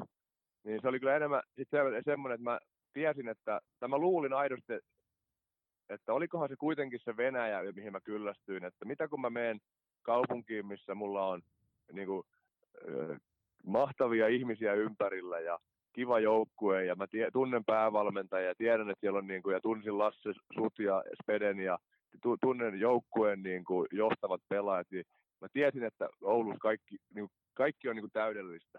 Että jos mä Oulussa tykkää jääkiekosta, niin se oli vähän niin kuin semmoinen itselle semmoinen testi, että jos ei se siellä tunnu hyvältä, niin sitten ei missään, niin, niin, niin sitten se oli niin kuin sen kärppäkauden jälkeen, niin oli kyllä todella helppo sitten päätös tämä, että, että vetäytyi, vetäytyi pois, koska vaikka oli kivaa ja oli niin kuin upea ikimuistoinen kausi ja lämpimät tunteet jäi kaikesta, mitä kärpissä tapahtui, niin kyllä se koko se kausi, niin kyllä mulla oli niin kuin takaraivo semmoinen, että kyllä se vähän oli niin kuin, jos mä ihan rehellinen on, niin, niin ei se niin kuin, ei, ei se silmä palannut niin kuin se palo ennen. Mutta sekin on, niin kuin sanoit, että kyllähän urheilija tarvii niin kuin jonkun unelman, niin kuin sanoit, että pitää olla. Ja sitten jos se tavallaan sitä ei enää ole, olit tavallaan sulkenut sen NHL-oven, sitten oli niin ihan maajoukkuetasolla, olit saanut kokea MM-kisat ja olympialaiset, Venäjällä mestaruudet, niin sehän tietyllä tavalla sehankin, se on myös hyvin luonnollinen jatkumo sitten, että vaikka se niin ympäristö tuntuu hyvältä ja on hyvä, niin silti sä tunnet sen siis sisimmässä sitä tässä tarvii. Mä tunnistan hyvin paljon itteeni viime vuonna tuosta, että ei mulla ollut niinku mitään ketään, tiedätkö, mulla ei niinku tavallaan mitään syytä ollut lopettaa muuta kuin se just niin kuin sanoit, että enää ei vaan niin löytynyt sisältä sitä intohimoa, mitä siihen tarvii. Joo, just näin, että se oli kyllä niin kuin, ja itse jotenkin, en mä tiedä mikä se on, mutta sitten ei, ei pysty olemaan se, että kelluu sitten siellä mukana ja, ja menee niin kuin joukkueesta toiseen, seilaa sarja, sarjataso kerralla alemmas ja, ja aina jää paha fiilis itselle ja sille sut palkaneelle joukkueelle niistä kausista, niin mä en niin vaan pysty olemaan sekään tyyppi sitten. Niin, sekin on hyvä tunnistaa itsestä, että, tiedätkö just, että minkälaisena haluaa niin sen aina jättää se yhteisön, yhteisön tai eikä se tarkoita, että jos joku, joku erilainen niin lopettaa ja tekee, niin se on hänelle oikein, mutta just niin kuin, sullakin olisi ollut mahdollisuus, jos halunnut, niin tehdä jonnekin sopimus ja pelata ja sitten pelata pitkä kesäkolfia ja tehdä vielä sopimus ja muuta, mutta se on hyvä tunnistaa. Itsellä on paljon helpompi olla itsensä kanssa silloin varmasti, niin kuin sullakin nyt varmaan ollut mielenrauha sitten tehdä niitä juttuja Espanjassa, mitä olet halunnut tehdä. Joo, kyllä just näin, että mulla ei olisi niinku jäänyt, niinku, jäänyt niinku semmoinen huono omatunto mistään projektista, että, että kyllä mä Oulussakin kaikkeni annoin ja, ja tein ihan kaikkeni, mitä mä pystyin, että se oli, se oli vaan se maksimi ja, ja, ja sitäkään, vaikka en kokenut olevani niin hyvä kuin parhaimmillani olin, niin, niin en kokenut, että, että ei, ei jäänyt niin kuin paha maku siitä suuhun niin kuin omastakaan suorituksesta.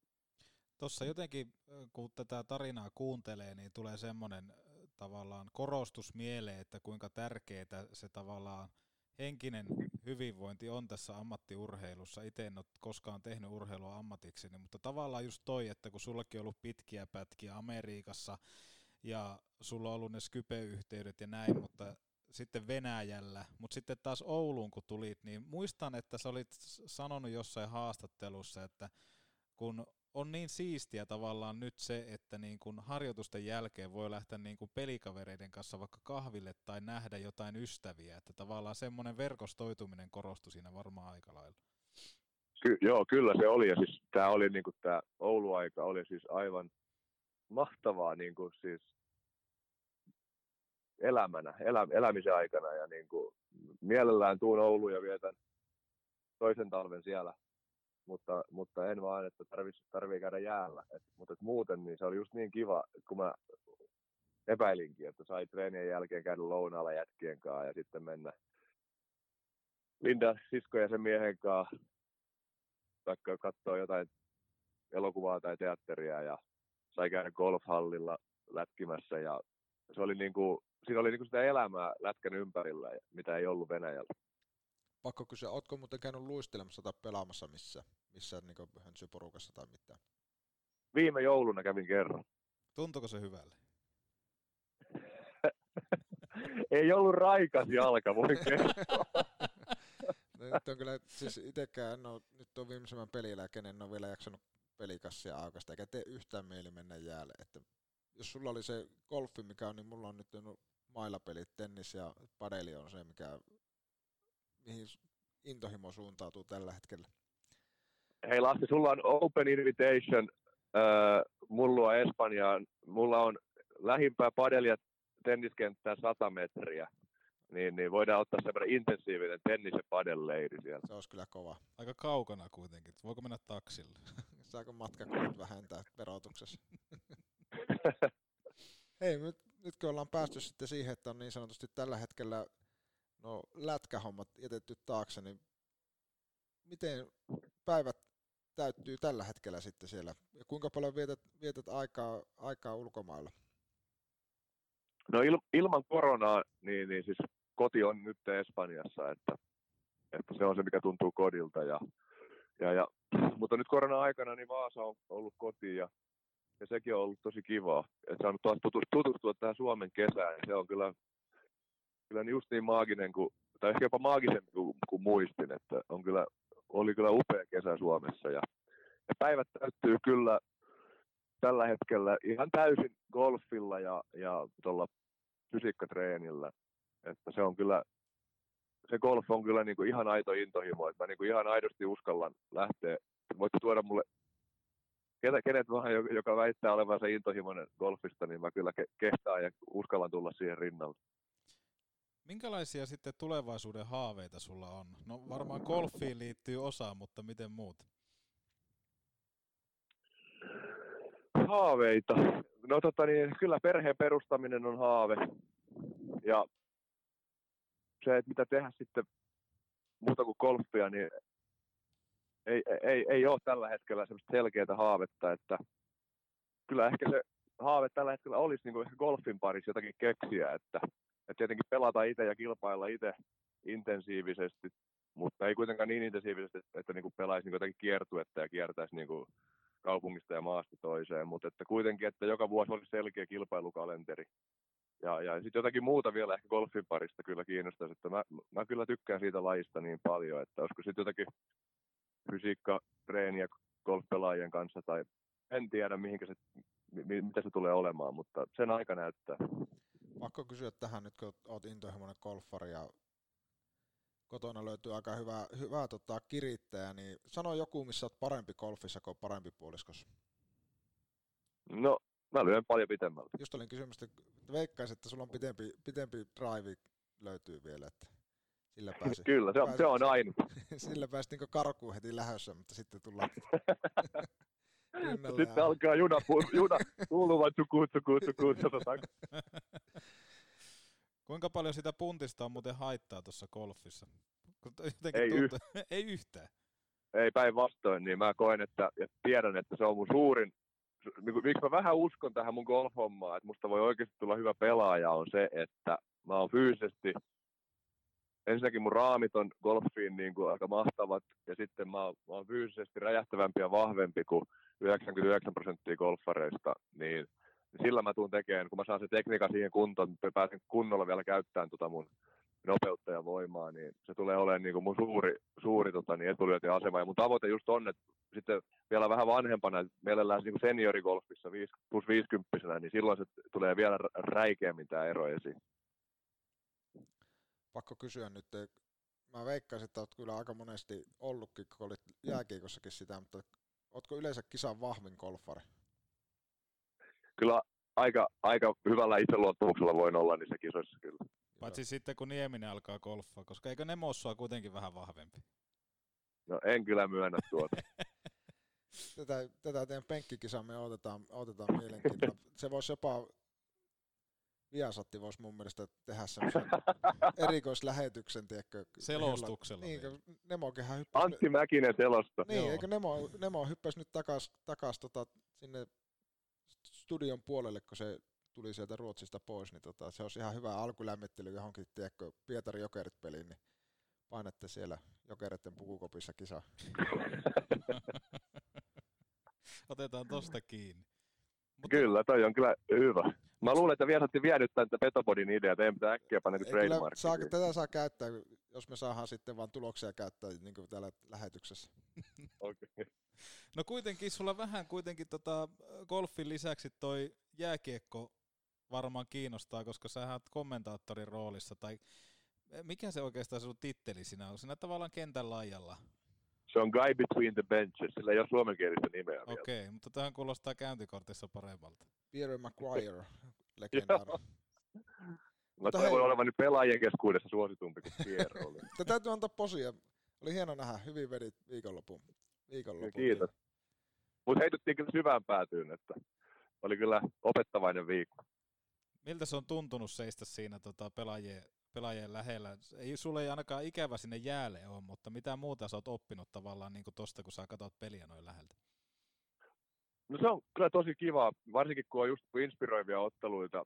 Öö, Mä en oikein osaa sanoa, mutta itse koin välillä, että olin niinku lii, li, niinku, mä, mä olin jotenkin liikaa leijonien puolella ja niinku tuntui, että mä olin niinku vielä osa joukkuetta, melkein se häiritsi sitä mun työtä vähän leijonien peleissä. Että, että oli meinasi niinku tunteet nousta pintaan välillä ja, ja näin. Ja, ja siis kyllähän se niinku pitäisi auttaa, mutta mä sanoin, että kanavoitusta ja tunteita oikealla tavalla siihen lähetykseen. Että meni välillä vähän niin kuin kissa vei kielen, kun oli liikaa tunnekuohuissa siellä ja näin. Mutta mä koin, että just esimerkiksi Venäjän peliä, mikä oli varmaan kauneita lätkää, mitä mä oon niin kuin varmaan, en tiedä, voi melkein jotenkin olen ikinä nähnyt.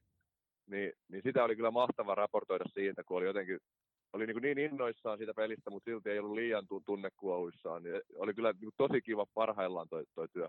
Kävikö kertaakaan silloin, kun sanot, kun tunteet oli pinnassa, meillä oli aikoinaan pilissä siinä penkkien välissä yksi entinen kova nyrkki, niin se saattoi välillä ilmoitella vastustajan vaihtaa, että you're not lucky I'm not playing.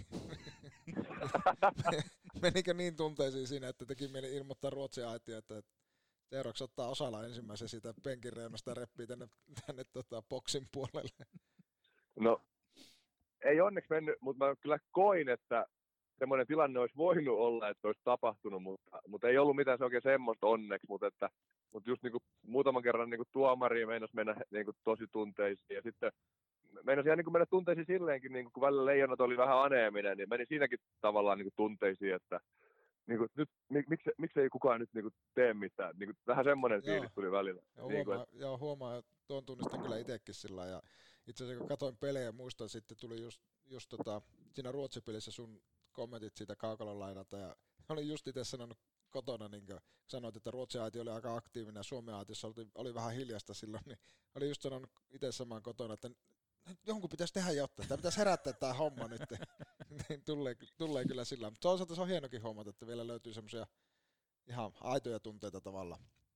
Kyllä, ja sitten pitää nyt sanoa, sanoa tähän, koska mä, mua, mä en niin yhtään tykkää negalla vetää siellä niin, niin pitää, että kyllä Jere Sallinen sitten kyllä nousi esiin aika upeasti, ja se mun siis... mielestä niin yksin käänsi sen ottelun leijonille. Joskushan pelissä on, pystytään sanomaan niin kulminaatiopisteet, niin se eka se maali ja sen jälkeen niin se seuraava vaihto vielä siihen perään, minkä Jere veti, niin kyllähän se on niin kuin, ei muuta kuin hattua päästä katsomon puolella. puolella Kyllä. Että, hieno pelaaja, hieno pelaaja ja loistavalla esimerkillä käänsi sen, niin kuin sanoit, sen peli ihan täysin, täysin sitten. Sen jälkeen se muu joukkue rohkaistui kanssa sitten. Niin kuin. Kyllä, sitten sieltä tuli Ode, Ode heti perään innostui ja, ja sitten se niin kuin lähti. Kyllä. Se on hieno nähdä, miten se on pienestä kiinni välillä nuo pelit, että se vaikka aina ajatella, että yksi ei voi tehdä, niin jostakin se lähtee. Yksi voi Joo, sen kyllä aistii tosi hyvin, kun tuosta niin kuin, tuossa missä mä olin, se aistii niin hyvin, että tuli vielä itse niin peliuralta mieleen, että kyllä se silloinkin aisti. Kyllä. Sitten joskus, kun itse oli kans niin kuin siinä samassa veneessä, kun he, ne on pelannut kaksi peliä kolmeen päivään, siinä voi olla vaikka mitä kuule arjen stressiä ja kuule alkukauden kuormaa. Ja joskus kyllä. vaan itse istuin siinä vaihteessa, niin kuin, tie, niin kuin tiesi, että okei, nyt pitäisi jotakin alkaa tapahtua, mutta ei vaan niin kuin löytynyt itsestä mitään. Kyllä, ja se on niin se inhimillinen kyllä. puoli urheilusta kanssa. Joo, ja se on hirveä sitten, kun siinä Peter Benches joku valittaa, joku osalla valittaa, että miksi kukaan tee mitään. Ja ne pelaajat, ne, ne varmaan kyllä miettii itse samaa, mutta ne, niillä ei vaan yksinkertaisesti ollut mitään, mitä antaa. Sekin kuvastaa sen, kuinka helposti, niin kuin, vaikka itse on aika vasta se kokemuspohja niin siitä urheilijan elämästä, niin unohtuu se, että kyllä sillä kaikki ihan joka kerta ihan parhaansa yrittää ja haluaa, mutta välillä vaan ei ole keinoja saada yhtään sen enempää irti koneesta kuin mitä sillä hetkellä se suoritus ei välttämättä ole hyvä, mutta kyllä se kaikki niin sitä koneesta irti revit, että ei sillä kukaan mieti, että olisi kyllä aika paljon tässä fiilistä, mutta enpä viitin nyt fiilistä vettä ihan täysillä, vaan että se unohtuu, unohtuu aina kun katsoo, niin se just, niin kuin sanoit se puoli, että kyllähän siellä jokainen niin tiedostaa sen tilanteen, mutta siellä on paljon vaikuttajia taustalla. Joo, mä kyllä niin kuin, just voin kompata, että mä niin kuin, opin myös ymmärtää niitä sohva, sohva penkkiurheilijoita paremmin, että kun itselläkin noin nopeasti meinaa niin kuin unohtuu välillä, niin kuin just mitä sanoit, että kyllä mä, mua ärsyttää siis, kun pe, nämä sohva, sohvaurheilijat siellä kertoo, miten se homma pitäisi mennä, mutta mä ymmärrän heitä myös, että se, se tuntuu itse, kun itse katot siinä kalja kädessä niin tunteissaan sitä matsia, niin mä vetäisin vaikka seinästä läpi nyt. Kyllä. Kyllä. Mutta kun ne, ne pelaajat tekee se sata kertaa vuodessa, niin se ei aina vaan löydy sieltä se seinästä läpi vaihde. Kyllä. Toisaalta tavallaan sehän tekee myös just se, se puoli, että se tuntuu katsomusta siltä, niin sehän se urheilusuola just onkin, että tota, se herättää myös katsomossa niin isoja tunteita, tunteita, että ei pelkästään siellä vaihtoehtoissa ja kentällä, vaan se just, että, että tulee se fiilis, että perhana, kamaa äijät, tai sitten tietenkin silloin kun menee hyvin, niin sillä että jee, me tehtiin se yhdessä, me oltiin kaikki tässä mukana, mukana fiilis. Kyllä, joo, ja pitää sanoa muuten tuossa studioporukka sitten, kun Leijonat nousi eilen voittoon, niin, niin käveli sitten siitä Pasilaan, Pasilaan, missä mun auto oli, ja siis koko studiotiimi oli niinku, oli oikeasti melkein niinku, varmaan enemmän innoista kuin Leijonat siellä puukopissa. Kyllä. Et, et kyllä niin kuin urheilu herättää tunteita ja no. siksihän, siksihän, siksihän urheilu on niin tärkeä, niin kuin sanoit. Kyllä. Toi on hienoa kuunnella tavallaan kahden ex-ammattiurheilijan sanomaa nimenomaan tavallaan just se, että te olette nyt siinä vaiheessa, että itse katsotte peliä, teillä ei ole halua sinne kentälle, mutta te reagoitte noin vahvasti kaikkiin noihin tilanteisiin. Niin tota, on inspiro- inspiroivaa kuunnella tätä teidän, teidän puhetta. Yksi ex-urheilija, Auskohan on vielä urheilija. Niin, no golfer, mutta onko golf urheilua edes? no, mutta, se, mutta sitten se on kuitenkin se vettää maasta, niin sun ainakin sun saatin verran rauta. Niin on. ja, hei, otetaanko me muuten Seat siihen, että Nemo ja Osku sais vetää tätä meikän perheautoa sitten? Se voisi olla yksi tavallaan. No se kyllä. Vähän liian kevyt kyllä Oskulla. Niin voisi Osku saa vetää sitä yhdellä kädellä. Hyvää jargonia kyllä. jos, me, jos me mietitään Osku tavallaan tuossa, tavallaan tämä matka, mitä me ollaan nyt puhuttu, tunti 20 minuuttia, niin tavallaan se pieni, pieni osku siellä Vaasassa, jonka isä vei kentälle ja siitä jossain vaiheessa jännitettiin sitten NHL-varauksia, päästiin pelaamaan OHL, KHL, liikaa, käytiin NHLn puolella, elettiin aika tommosia niin kuin ylämäki-alamäki-tyyppisiä juttuja, niin minkälaisen uran sä oot saanut kokea ja mitä sulla on ensimmäisenä niin jäänyt mieleen, mitä jääkiekko toi sun elämään? Paljon se myöskin otti, mutta kyllä se on myöskin antanut paljon. Joo, kyllä mä koen, että se ei ottanut mitään siihen verrattuna, mitä se antoi. Että, että vähän kärjistytysti voi sanoa, että se otti multa vähän mun tota varhaista aikuis, nuor, niin 20-30-vuotis elämää vei, mutta se antoi mulle niin paljon enemmän. Niin kuin mä koen, että ilman lätkää, niin mä olisin, mä olisin miljoona kertaa köyhempi, siis ei, ei, ei taloudellisesti, vaan niin kuin ihmisenä köyhempi ja, ja onnettomampi ihminen, joka asuisi Vaasassa ja, ja luulisi, luulisi ymmärtävänsä enemmän asioista, mitä ymmärtää. Et se on niin kuin tavallaan nöyristänyt mua ja, ja sitten myös niin kuin oppinut kiitolliseksi kaikesta hienosta ja että osaa arvostaa kaikkea pientä, mitä se on niin kuin elämä, elämä tuo ja mitä se on tuonut, niitä ystävyyssuhteita ja, ja, ja y- ymmärtää, kuinka vähän ymmärtää asioista ja ymmärtää, että asioita voi tehdä monella tapaa hyvin, että ei ole vain yhtä oikeaa keinoa. Ja, ja, ja kyllä mä, oon niin kuin, oon niin kuin koen olevani jääkiekolle kyllä niin kuin todella paljon velkaa. Se ei ole kyllä multa vienyt, vienyt mitään, vaan niin kuin antanut ihan käsittämättömän paljon. Hienoa puhetta. Kyllä. Hienoa tekstiä kyllä. Ei mitään muuta kuin Petopodin puolesta paljon tsemppiä, että saat niin sanotusti lähipelin kuntoon kanssa. Kiitos. Kiitos. Oli kiva olla mukana ja tota, niin kiitos erittäin lämpimästä Oulun vuodesta. Ja Oulu tulee aina olemaan mulle paikka, mitä muistelen lämmöllä ja aina tuun pysähtymään, kun, kun Pohjois-Suomen tuun, niin aina tuun pysähtyä Ouluun.